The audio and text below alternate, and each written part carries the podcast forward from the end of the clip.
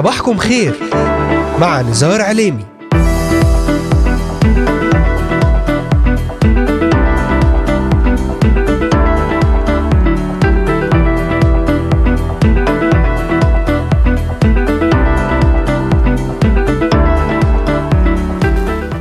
الثامن والعشرون من شهر سبتمبر أيلول للعام 2023 المستمعات والمستمعون صباح الخير.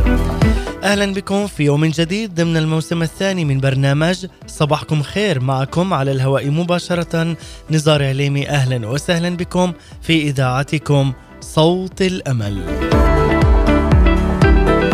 أرحب بمستمعينا من الأراضي المقدسة ومن بلدان الشرق الأوسط وشمال أفريقيا مستمعينا من سوريا لبنان مصر تركيا الأردن والعراق ليبيا اليمن السعودية والكويت ومستمعينا من أستراليا أمريكا ألمانيا كندا والسويد والذين يتواصلون معنا ويتابعوننا على مختلف منصاتنا الاجتماعية لإذاعة صوت الأمل.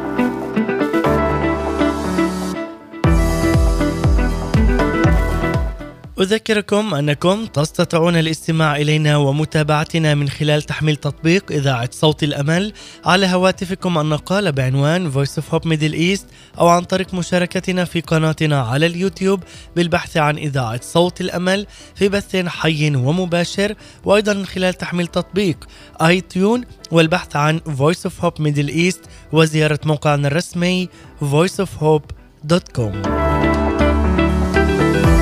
تابعونا على مدار هذه الساعة الصباحية ولأي سؤال أو استفسار تواصلوا معنا الآن. للتنويه تستطيعون الاستماع والعودة إلى جميع حلقات برنامج صباحكم خير وذلك من خلال متابعتنا على محرك البحث إذاعة صوت الأمل في كل من تطبيقات أنغامي Spotify Deezer Amazon Music Apple Podcast و Pocket Cast Podvine Podcast وستجدون جميع هذه الحلقات وغيرها من البرامج الخاصة لإذاعة صوت الأمل على هذه المنصات الاجتماعية المختلفة وأذكركم أن هذه الحلقة تعاد في تمام الساعة الثانية ظهرا بتوقيت القدس أهلا وسهلا بكم في إذاعتكم صوت الأمل من هنا من الأراضي المقدسة.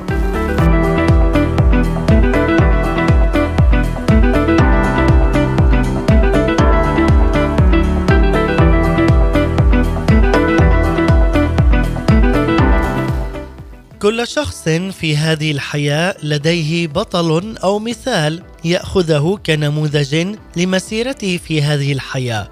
أما في المسيحية فبطلها معلم بين ربوة طلعته كلبنان فتى كالأرز حلقه حلاوة وكله مشتهيات. هذا هو يسوع حبيبي الذي فيه أنتصر وبه أرتفع فوق كل الظروف الصعبة التي تحيط بي هو رجائي وهو معيني الذي تحت خوافيه أحتمي.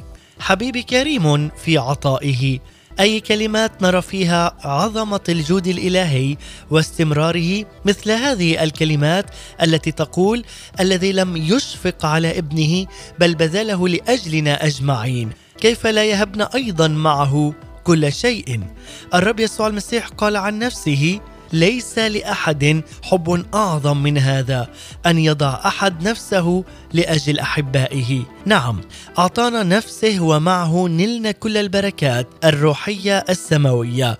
وفي رحلة هذا الزمان لم يزل يجود بالخير والإحسان لكل واحد فينا. يده لم تكف عن العطاء ابدا. هو الذي يهب لنا الصحة ويصونها أيضا. يجدد قوانا يعولنا ويرعانا بنفسه. هو الذي يسدد احتياجنا حسب غناه في المجد. لقد وهب لنا عطايا روحية كثيرة متعددة وهو الذي يشغلها كي نخدمه ونعبده بالروح وبالحق. حبيبي رقيق في كلامه. ما أعذب صوت حبيب الملك يسوع.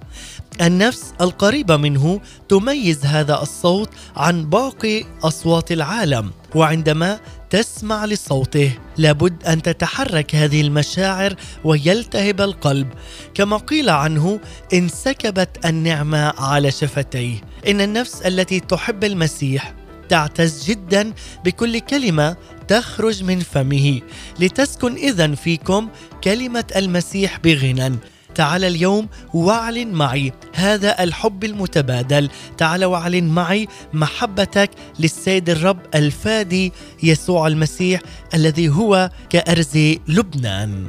حبيبي فتى مثل أرز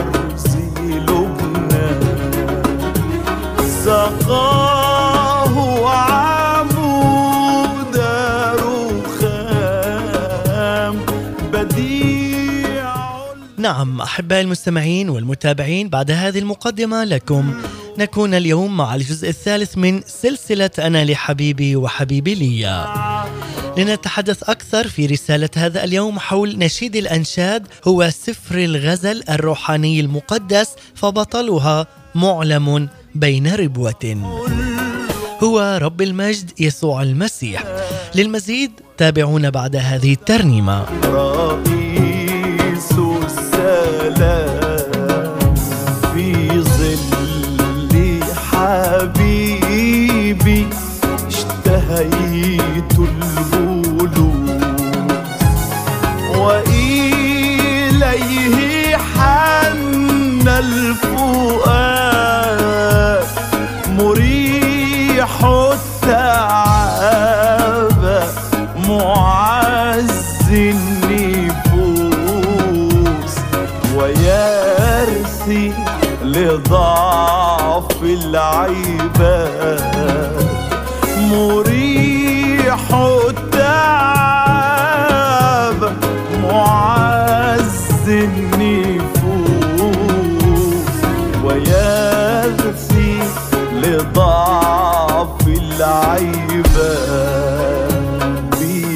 بخمر المحبة يا نفس اسكاري وانسي هموم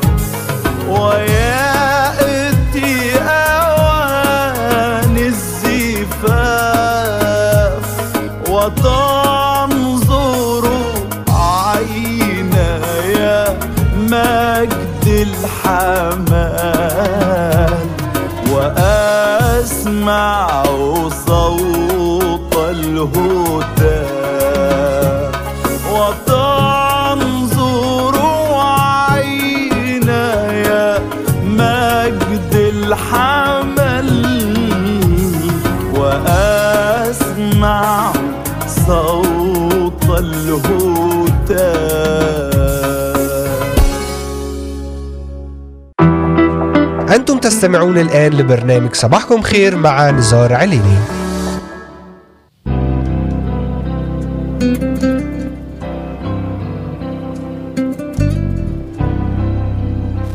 نعم عودة من جديد لكم أحباء المستمعين والمتابعين بعد أن افتتحنا بهذه الترنيمة الرائعة مع المرنم فايز عدلي ترنيمة حبيبي فتى كالأرز. وفعلا نقول بهذه الكلمات تحت ظل حبيبي اشتهيت الجلوس. هذا الفؤاد هو مريح التعابة معزي النفوس. هذا هو حبيبي وخليلي.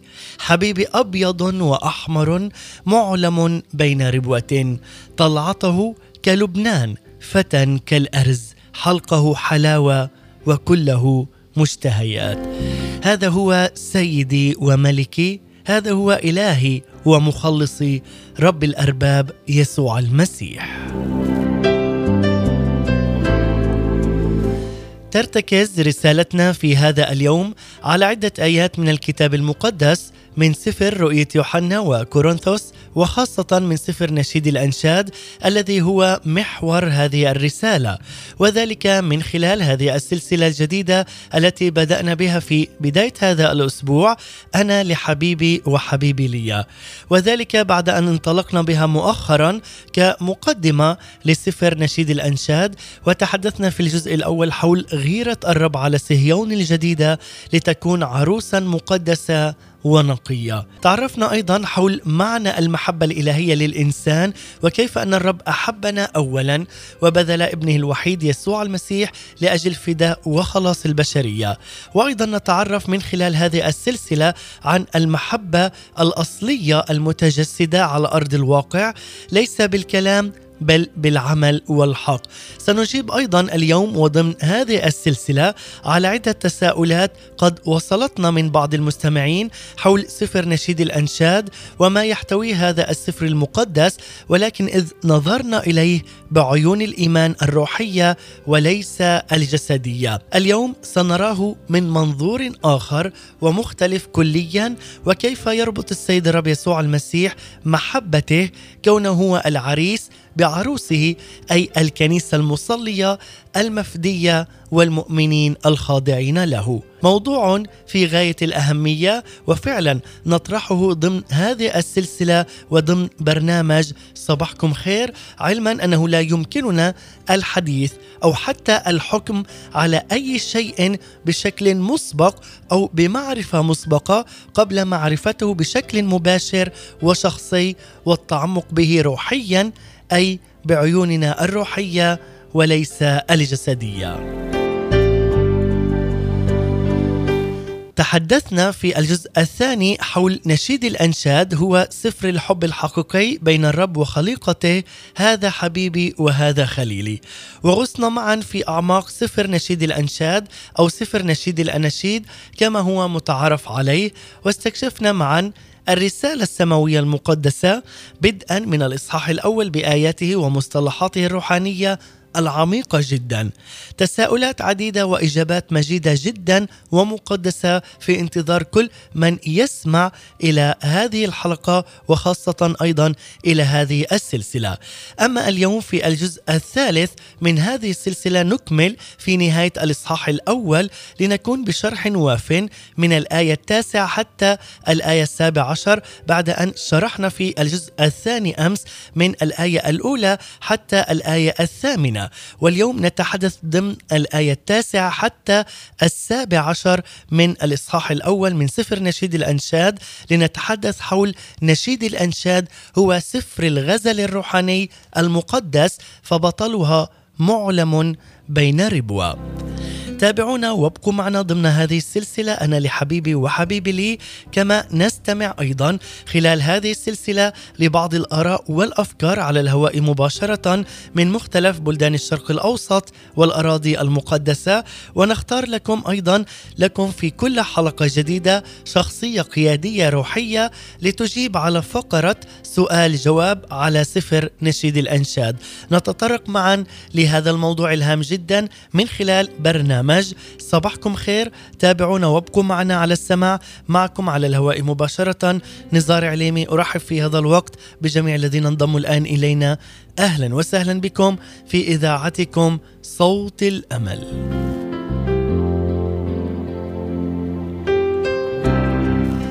نعم لنتعمق اليوم وندرس معا سفر نشيد الأنشاد المكون من ثمانية إصحاحات في العهد القديم من الكتاب المقدس لكاتبها الملك سليمان الحكيم كما ونخصص جزءا كاملا أي بحلقة واحدة لكل إصحاح ضمن هذه السلسلة. وأمس بدأنا بالإصحاح الأول وتحدثنا من الآية الأولى حتى الآية الثامنة. واليوم نكمل من الآية التاسعة وصولا معا أحباء المستمعين والمتابعين إلى الآية السابعة عشر.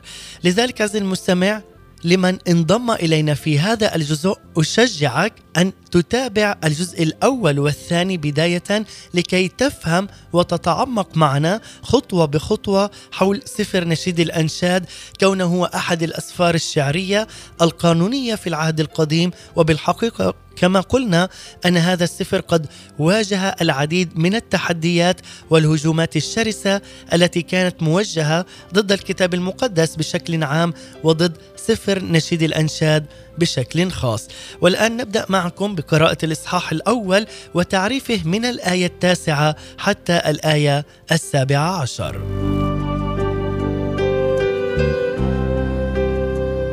يقول لقد شبهتك يا حبيبتي بفرس في مركبات فرعون.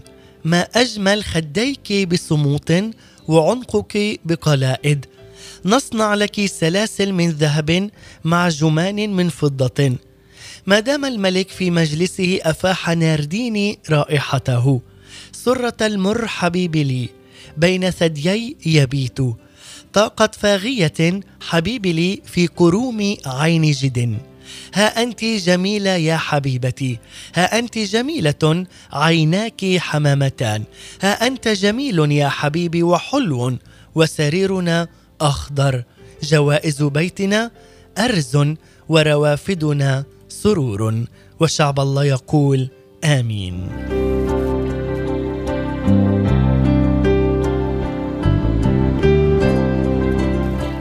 نعم نرى في هذه الآية التاسعة من سفر نشيد الأنشاد لقد شبهتك يا حبيبتي بفرس في مركبات فرعون. هنا يشبه العريس حبيبته التي تطوق لهذه العلاقة بأجود أنواع الخيول المستخدمة في جيش مصر. وهو تعبير أيضا هنا عن القوة والقدرة في المعارك الحربية. وهذا يؤكد أن المؤمنين كخيل السيد الرب يسوع المسيح يركضون ولا يتعبون يحملون السمة السماوية المقدسة. لكنهم في نفس الوقت هم مركبات فرعون أي يعيشون على الأرض في مصر رمز الغربة. لذلك يقول لسنا حسب الجسد نحارب إذ أسلحة محاربتنا ليست جسدية بل هي قادرة بالله على هدم كل حصون هادمين ظنونا وكل علو يرتفع ضد معرفة الله ومستأثرين كل فكر إلى طاعة المسيح. لذلك عزيزي المستمع نستأثر كل فكر إلى طاعة السيد الرب يسوع المسيح. وفعلا نحن نجاهد في كلمة السيد الرب يسوع المسيح بالكتاب المقدس الخبر الصار. لذلك يقول لقد شبهتك يا حبيبتي بفرس في مركبات فرعون ويقول أيضا ما أجمل خديك بصموت وعنقك بقلائد نضع لك سلاسل من ذهب مع جمان من فضة.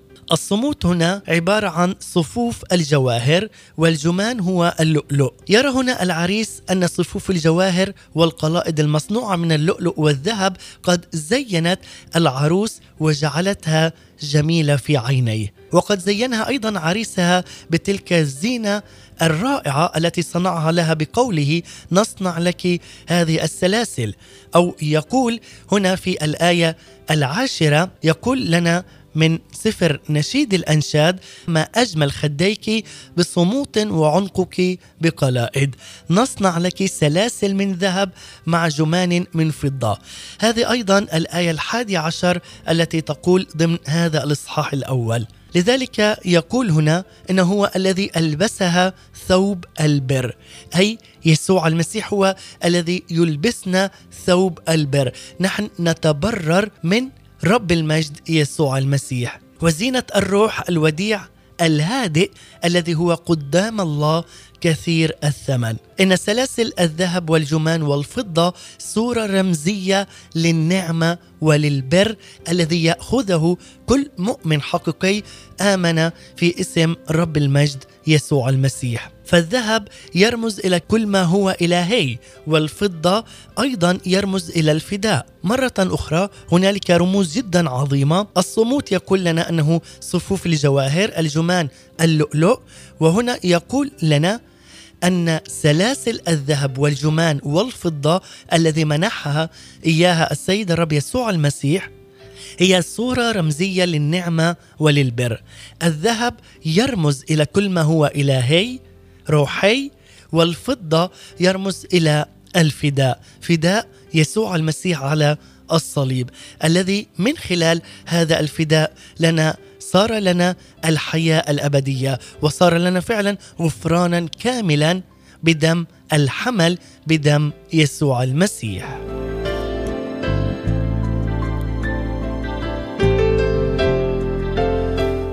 يقول أيضا ما دام الملك في مجلسه أفاح ناردين رائحته يأتي هنا دور الروح القدس المعزي وهو أيضا يأتي بنا إلى قدس الأقداس حيث الملك جالسا على مائدته.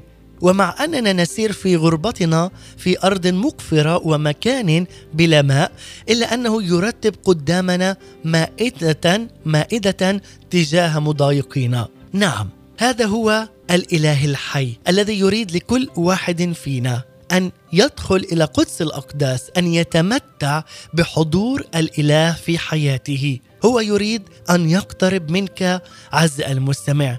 يقترب منك عزتي المستمعة. لندع هذا الإله الحي أن يقترب منا وأن يمتلك بالكامل على حياتنا على أفكارنا وأيضا على تصرفاتنا وعلى مجمل حياتنا. نعم إننا نغذي نفوسنا به تفيض في حضرته قلوبنا بالتسبيح والترنم. وتنسكب أيضا مشاعرنا بالسجود والعباده له فتتنفس نفسه برائحة الناردين الخالص وهو كثير الثمن. مرة أخرى عندما نأتي إلى محضر الإله وهذا ما يأتي بنا من قوة الروح القدس. قوة الروح القدس هي التي تدفعنا لكي نجلس أيضا أمام الملك نجلس أمام العريس نجلس أمام الفادي المخلص يسوع المسيح. لذلك نرنم ونسبح وترتفع هذه التسابيح وهذه الصلوات كسكيب وكرائحة بخور إلى السيد الرب يسوع المسيح وتنسكب مشاعرنا من خلال السجود والعبادة له فتتنفس نفسه برائحة الناردين أي تشعر بحضور الإله في محضره برائحة الناردين وهو الخالص أي الكثير الثمن. وتقول العروس نارديني مع أنها في ذاتها لا تملك شيئا وليس الناردين الذي معها إلا من هباته لها من خلال ثمر الروح. أي إلا أنها تعتبر أن هي أن هي قد هيأته وصارت أيضا هي ملكة في عين سيدها ومخلصها. وأنت أيضا عز المستمع أصبحت أيضا مميزا أصبحت اميرا محبوبا على قلب الرب يسوع المسيح.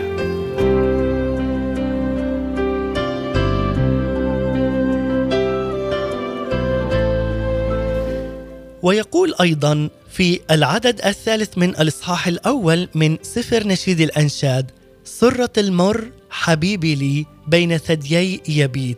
هنا وصف العروس العريس بأن سرة المر يشير إلى نبوة أنه رجل أوجاع ومختبر الحزن. العروس قد أدركت نبوة هذه الحقيقة زادها ذلك تعلقا به. لذا تقول حبيبي لي أي أن هذا الحبيب هو حبيبها وقد امتلكته.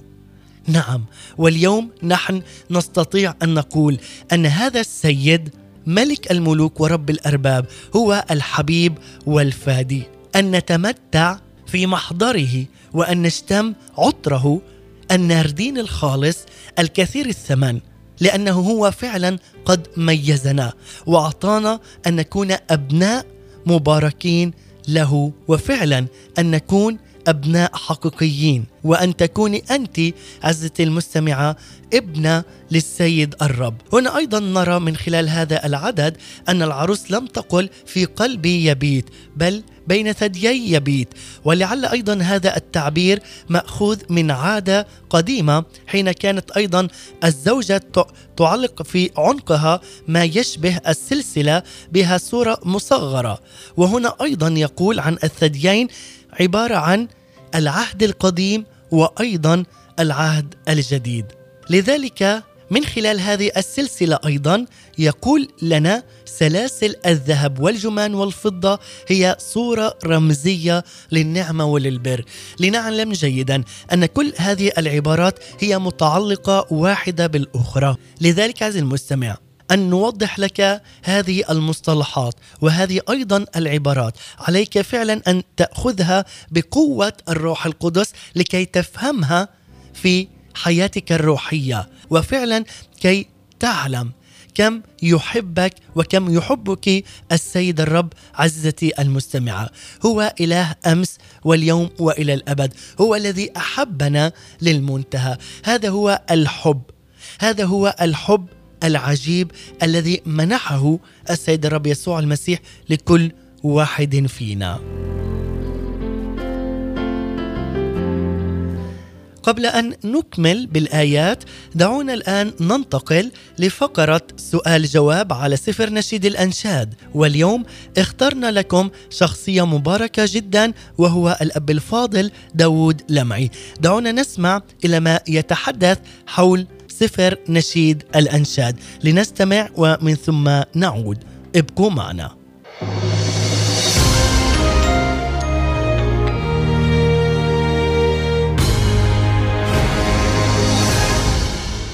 بسم الآب والابن والروح القدس الإله الواحد آمين. من أكتر المواضيع الملحة في الأسئلة اللي بتيجي موضوع سفر نشيد الأنشاد. سفر النشيد عامل مشكلة اليومين دول مش هو السبب.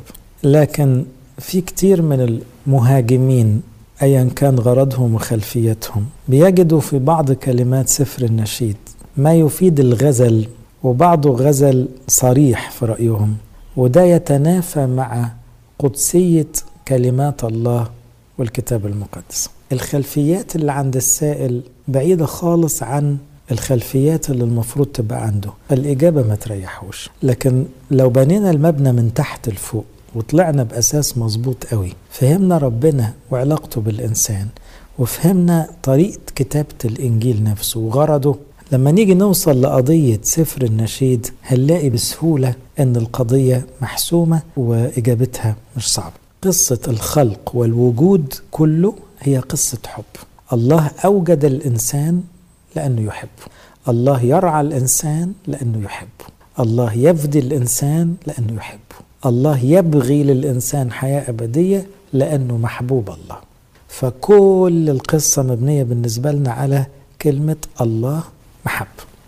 وبالتالي البداية دي تفرق تماما من إنسان مسيحي فاهم جوهر المسيحية عن إنسان آخر. إن افترض وجود الله الله بالنسبة له منفصل تماما عن الإنسان. وكلمة حب ومحبة لا يليق أن تستخدم في العلاقة بين الله والإنسان. فإذا كانت دي الخلفية يبقى مهما دافعنا عن سفر النشيد إحنا بنتكلم لغة أخرى. بنتكلم من وادي تاني خالص. لكن اللي فاهم زينا إن ربنا الله محبة وأن الوجود الإنساني هو نتاج هذا الحب وأن القصة كلها بكل تفاصيلها هي قصة حب ساعتها ندخل في التفاصيل ونقدر نتعامل مع أي قضية وسؤال وأنا نجد صعوبة الله في الكتاب المقدس هو أب وهو أيضا أم وهو أيضا عريس وهو راعي وهو ملك بكل المواصفات اللي تقرب صورة الحب. بمعنى إيه؟ إحنا بنعرف الحب إزاي في البشرية؟ بنعرفه عن طريق الأبوة. طفل أول ما يطلع بيشوف أبوه بيحبه فبيفهم ده اسمه حب العلاقة دي. أمه بتحب. بعدين بقى له أخ أخ وأخت. بعدين يبقى له صديق. وبعدين يتجوز. مش كده هذه العلاقات كلها عبر عنها في الكتاب المقدس ونسبت لله. يعني إيه؟ لقب الله بالصديق وبالعريس وبالأب وبالأم بالأخ. ليه؟ طالما دي حاجات بتوصل فكرة حب وماله ربنا يقول طب أنا شبه كذا عشان نفهم العلاقة. أحد أهم هذه العلاقات الموجودة من تكوين للرؤية مش سفر النشيد بس. أهم هذه التبسيطات والتقريبات لعلاقة الله بالإنسان هي علاقة العريس بالعروس. وهنا برضو ندخل في محك تاني. الزواج في الفكر المسيحي مشروع إلهي ليس فيه أي نجاسة ولا دنس. والعلاقة الحميمة بين الرجل وزوجته علاقة مثالية سامية نقية خاصة سرية تحترم تماما. داخل الإطار الزوجي ده الفكر المسيحي. لأن ربنا جاب حواء لآدم ربنا اللي عمل حواء لآدم ربنا اللي باركهم وقال لهم افرحوا ببعض برضو الخلفية دي تفرق معايا قوي عشان لما أقرأ سفر النشيد على خلفية مسيحية كتابية غير لما اقراه بخلفية غير مسيحية. يبقى أول القصة الله كل حب وكل العلاقة داخل دائرة الحب. اثنين أحد أمثلة الحب البشري المشهورة جدا هي علاقة العريس بالعروس. وهذه العلاقة في فكرنا المسيحي ينظر إليها بكل الإحترام والإجلال والتقدير. أول وصية ما أول وصية؟ هي تعتبر عنوان سفر النشيد. تحب الرب إلهك من كل قلبك. طب ما ده ممكن نحطه عنوان كده لسفر النشيد. ما يثبت أنه نشيد الأناشيد Song of Songs يعني إيه؟ يعني أجمل أغنية. كتبها سليمان. يعني يبدو أنه كتب أغاني شعرية كثيرة تأملا في الله حبا في الله. لكن المعزوفة الأخيرة دي اللي هي نشيد الأنشاد حط فيها أسرار وجمال العلاقة الخاصة بين الله والإنسان بين الله والبشرية. فطلعت مكتوبة بأسلوب أعلى من المستوى العالي ما ننكرش. والكلام ده قاله الإنجيل في العهد الجديد قال الطعام القوي للبالغين هو كل واحد يقدر يقرأ سفر النشيد. طب ده مش كل واحد يقرأ أشعية حتى ولا حسقيال ولا دانيال. هنقرأ النشيد نفسه؟ طب ده النشيد ده بيتكلم في مستوى من العلاقة بالله أرقى من الإنسان العادي. فهنا لما وقع سفر النشيد في يد من ليس هو في عالمنا المسيح. لا يعرف العلاقة الخاصة اللي بيننا وبين ربنا مستوى الحب الإلهي اللي مالي قلبنا. ما يفهمش يعني إيه رهبانة؟ يعني إيه عشق إلهي؟ يعني إيه ناس تسيب الدنيا عشان تقعد مع ربنا تتأمل في جماله؟ اللغة دي بعيدة خالص عن عالم الملحدين وعالم آخرين.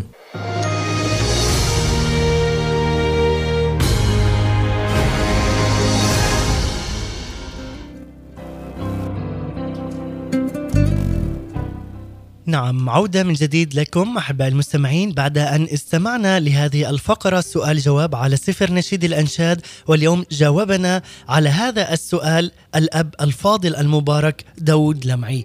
وفعلا أبونا داود لمعي قال أن الطعام القوي للبالغين روحيا.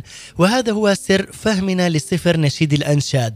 لمن لا يعرف الكتاب المقدس والعلاقة المبنية على المحبة ما بين الإنسان والله التي أصل أصلها السيد الرب يسوع المسيح من الصعب أن يفهم العلاقة التي تحدث بها هنا سليمان الحكيم في سفره نشيد الأنشاد أو حتى لا يعرف هذا الشخص غير المؤمن قداسة قداسة هذه العلاقة ما بين العريس وعروسه أي الكنيسة أو المؤمنين وهذا يكون باسم رب المجد يسوع المسيح. وهنا فعلا يقول الطعام القوي للبالغين روحيا. لذلك كل ما تعمقت في محبة الرب وفي كلمة الرب سترى أمور جديدة وعجيبة في حياتك وأيضا ستفهم هذه الكلمات والعبارات التي فعلا هي مليئة بالحب والمحبة المتبادلة ما بين الله الخالق والإنسان المخلوق. لذلك عزيزي المستمع عليك أن تعلم جيدا أن تفسر هذه الكلمات روحيا وليس بحسب نظرتك الجسدية. والآن أحبائي دعونا معا نكمل من سفر نشيد الأنشاد الإصحاح الأول. وصلنا الآن إلى العدد الرابع عشر حتى العدد السابع عشر لكي نختتم معا اليوم الإصحاح الأول.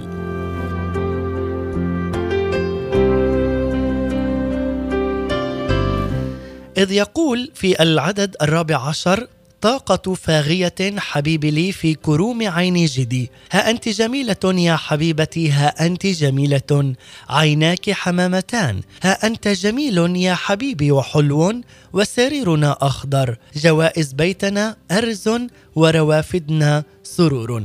هنا عندما نأتي في تفسير هذه الآية وخاصة الآية الرابع عشر التي تقول طاقة فاغية حبيبي لي في كروم عين جدي. طاقة فاغية هي عنقود الحناء وعين جدي هي واحة على الشاطئ الغربي للبحر الميت. هنا العروس تمسك بعريسها في يديه. فعلا لكي ترتسم على يدها لكي تكون علامة الصليب الذي هو سر قوتها وسر جمالها في نظر عريسها. أي تأخذ الطاقة والمحبة وتأخذ أيضا الرفعة من خلال يسوع المسيح أي من خلال العريس. لذلك يقول لها ها أنت جميلة ها أنت جميلة. وهنا يكررها مرتين. عندما أخذت فعلا هذا القرار وتبعت السيد الرب يسوع المسيح.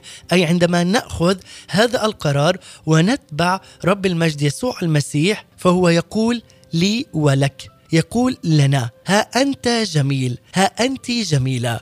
وفعلا هذه أيضا دلالة على الخضوع لقوة الروح القدس. يرى هنا العريس جمال عروسه في عينيها بعد أن حل عليها الروح القدس الذي يظهر على شكل حمامة ووهبها استنارة روحية داخلية. والعينان هما هنا أيضا يشيران إلى عيني القلب والنفس البسيطة التي تعترف ببساطة بخطيبها بعريسها. وتأتي إلى الرب في توبة صادقة. كقول حزقيال النبي يكونون كالحمام يهدرون كل واحد على إثمه. وإذ تصير عينا المؤمن في المعمودية كحمامتين تصير حياته كلها بيضاء. إن كانت عينيك بسيطة فجسدك كله يكون نيرا. وإن كانت عينك شريرة فجسدك كله يكون مظلما. هذا أيضا ما جاء في متى الإصحاح السادس والعددين الثاني والعشرين والثالث والعشرين. أيضا يقول ها أنت جميل يا حب هي التي تقول هنا العروس ها أنت جميل يا حبيبي وحل سريرنا. لا تجد هنا العروس أفضل من كلمات عريسها تخاطبه بعد أن قال لها ها أنت جميلة وعيناك حمامتان.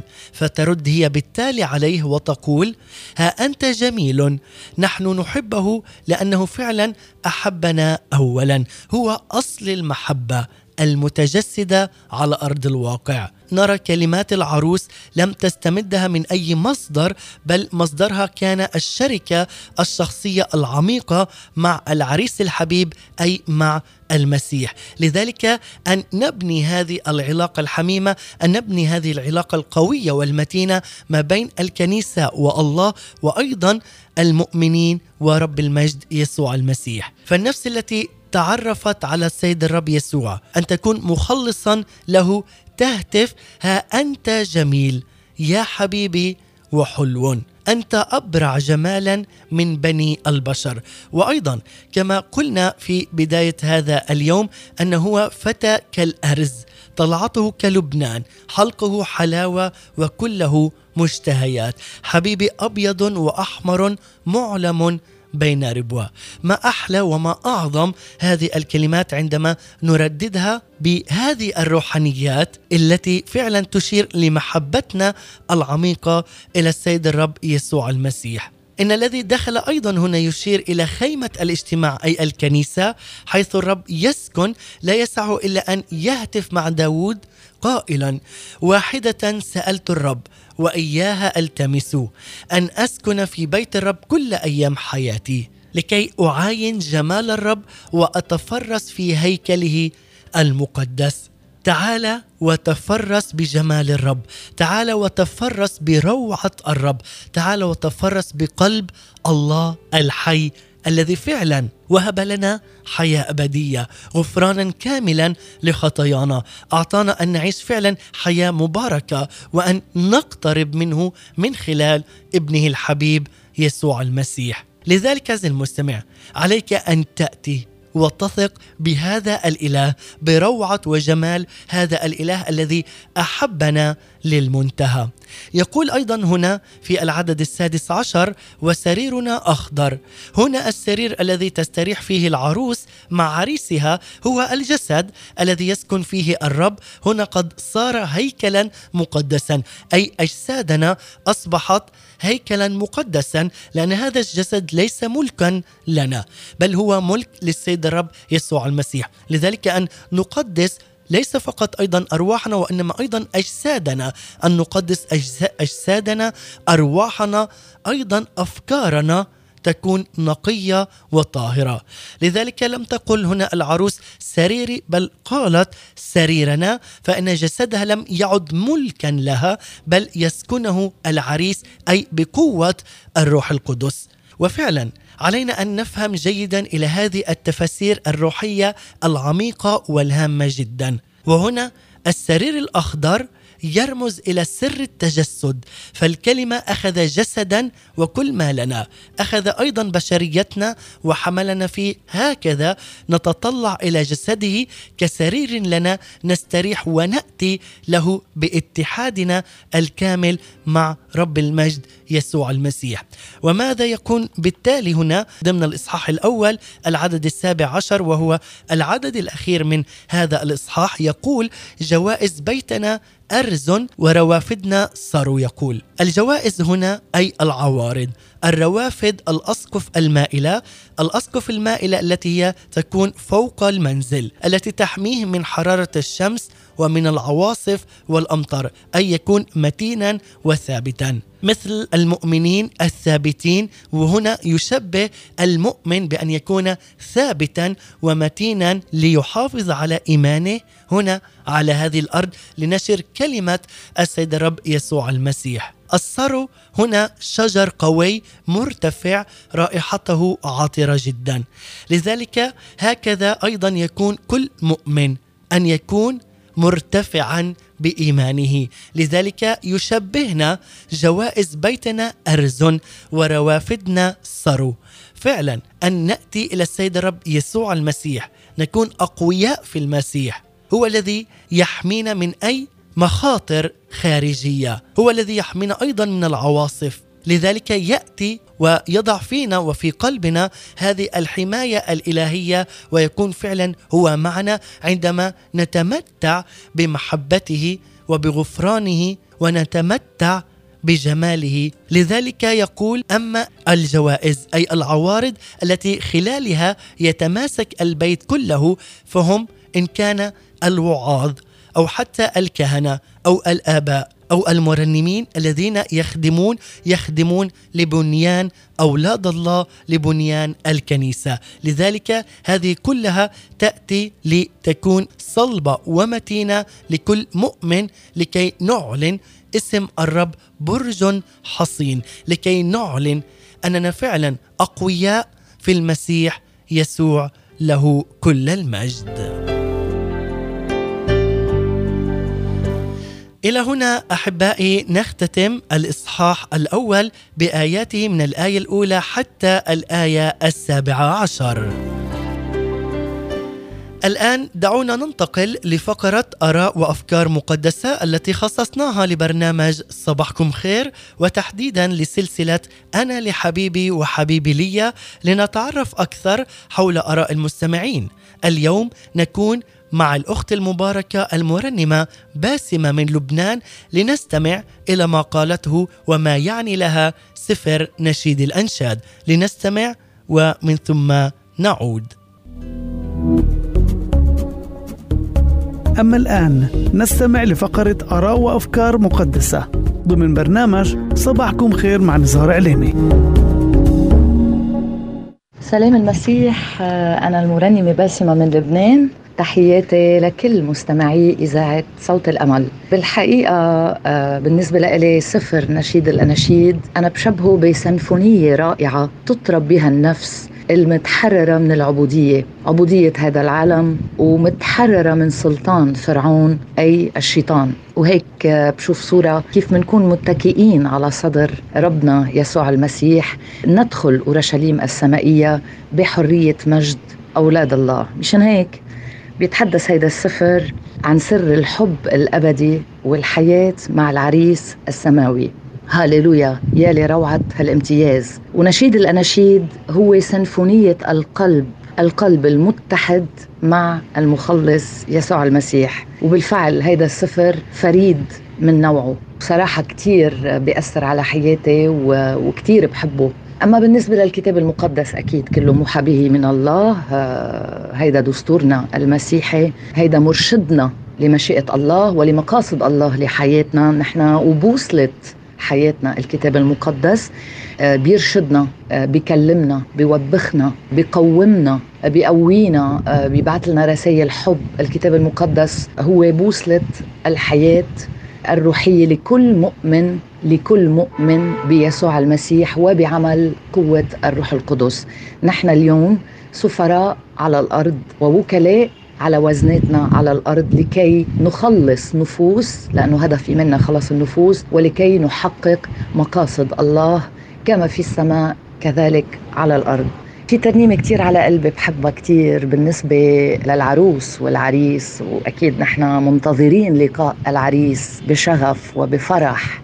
بقول الروح والعروس يقولان تعال ونحن الآن نصرخ تعال أمين تعال. يا يسوع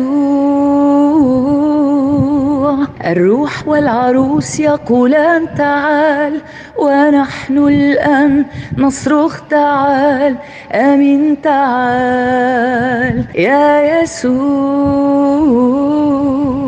تعالى يا يسوع تعالى يا يسوع تعالى يا يسوع أمين تعالى يا يسوع تعالى يا يسوع تعالى يا يسوع تعالى يا يسوع أمين تعالى.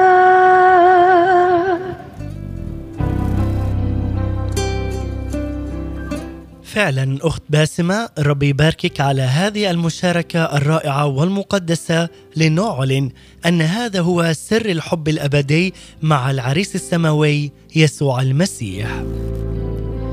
اجتمعت بالرب يسوع المسيح كل الفضائل والمحبة.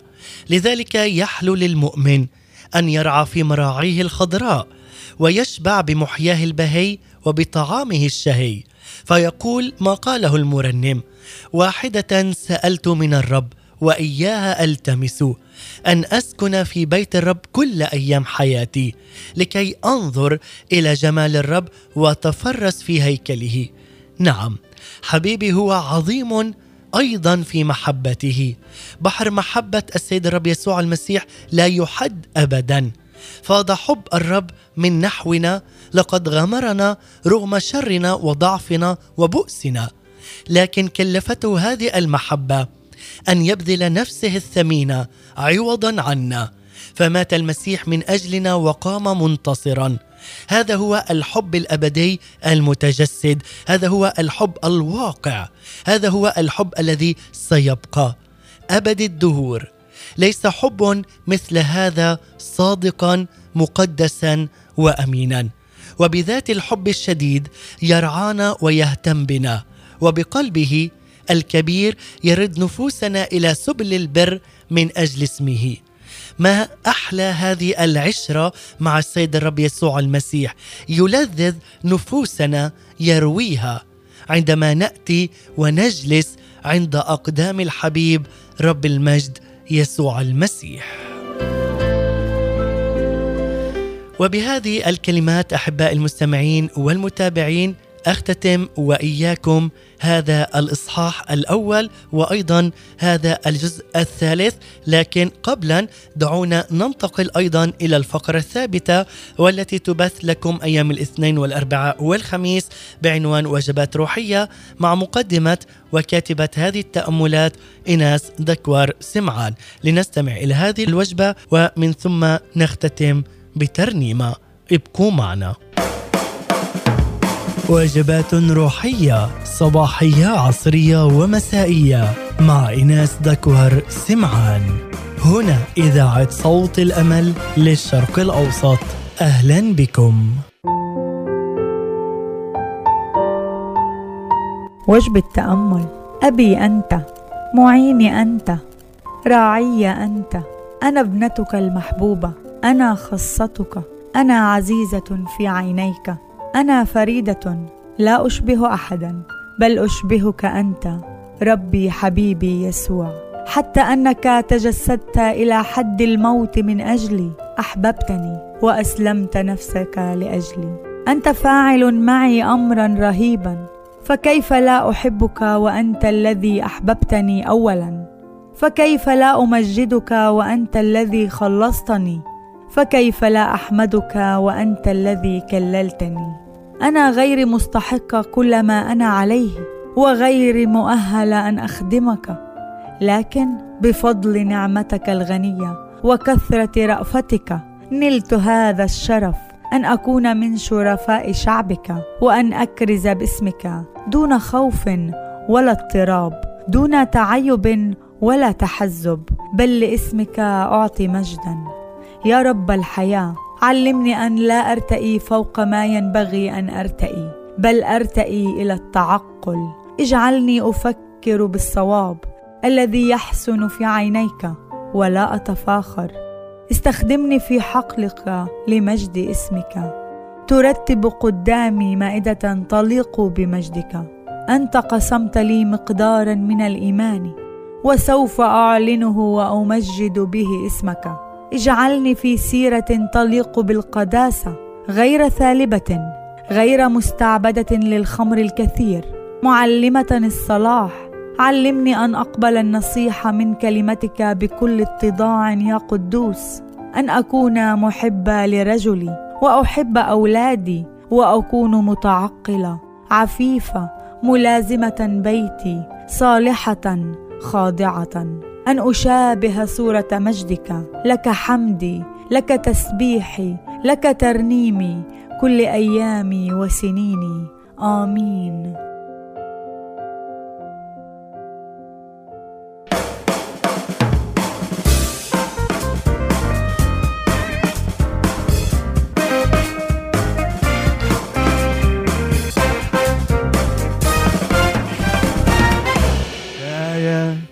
يسوع حبيبي فادي حياتي وسيدي المال. إيناس دكور سمعان شكرا لك ولهذه الوجبة الروحية السماوية المباركة لنا. والشكر أيضا موصول لمستمعينا الكرام ولمتابعي برنامج صباحكم خير. ونختتم مع هذه الترنيمة مع المرنم مدحت رشدي يا يسوع حبيبي فادي حياتي. نلتقي في نفس الزمان والمكان الأسبوع المقبل لنكون مع الجزء الرابع من سلسلة أنا لحبيبي وحبيبي لي ضمن برنامج صباحكم خير. وأتمنى لكم يوما سعيدا مباركا آمنا. هذه تحيتي لكم مني أنا نزار عليمي. سلام المسيح. إلى اللقاء.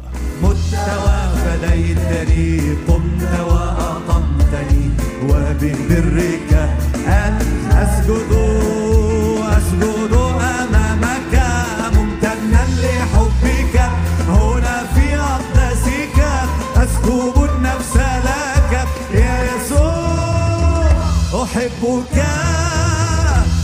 رفيعا صليبك. يا يا يا يا يا حياتي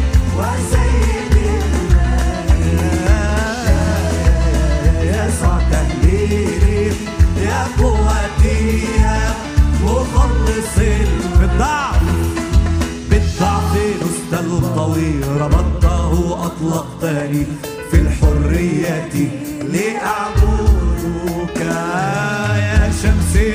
شكرا يا رب بجرحك شفيتني يا عزي.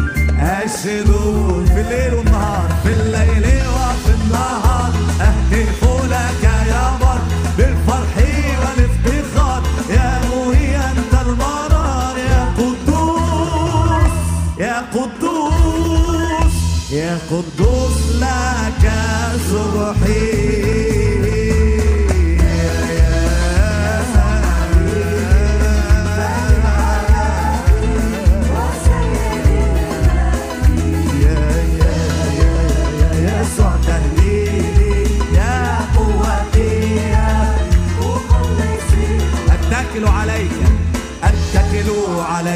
فأنتصر باسمك يا وفيك حمايتي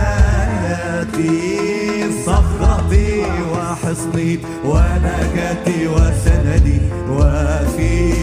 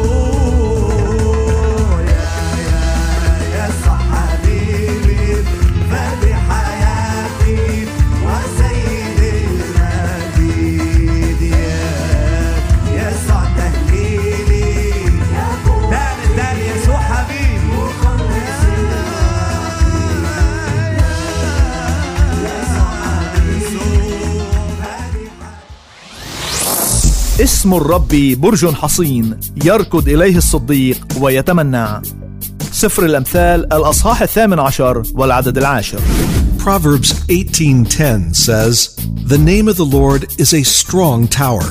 The righteous run to it and are safe." إذاعة صوت الأمل The Voice of Hope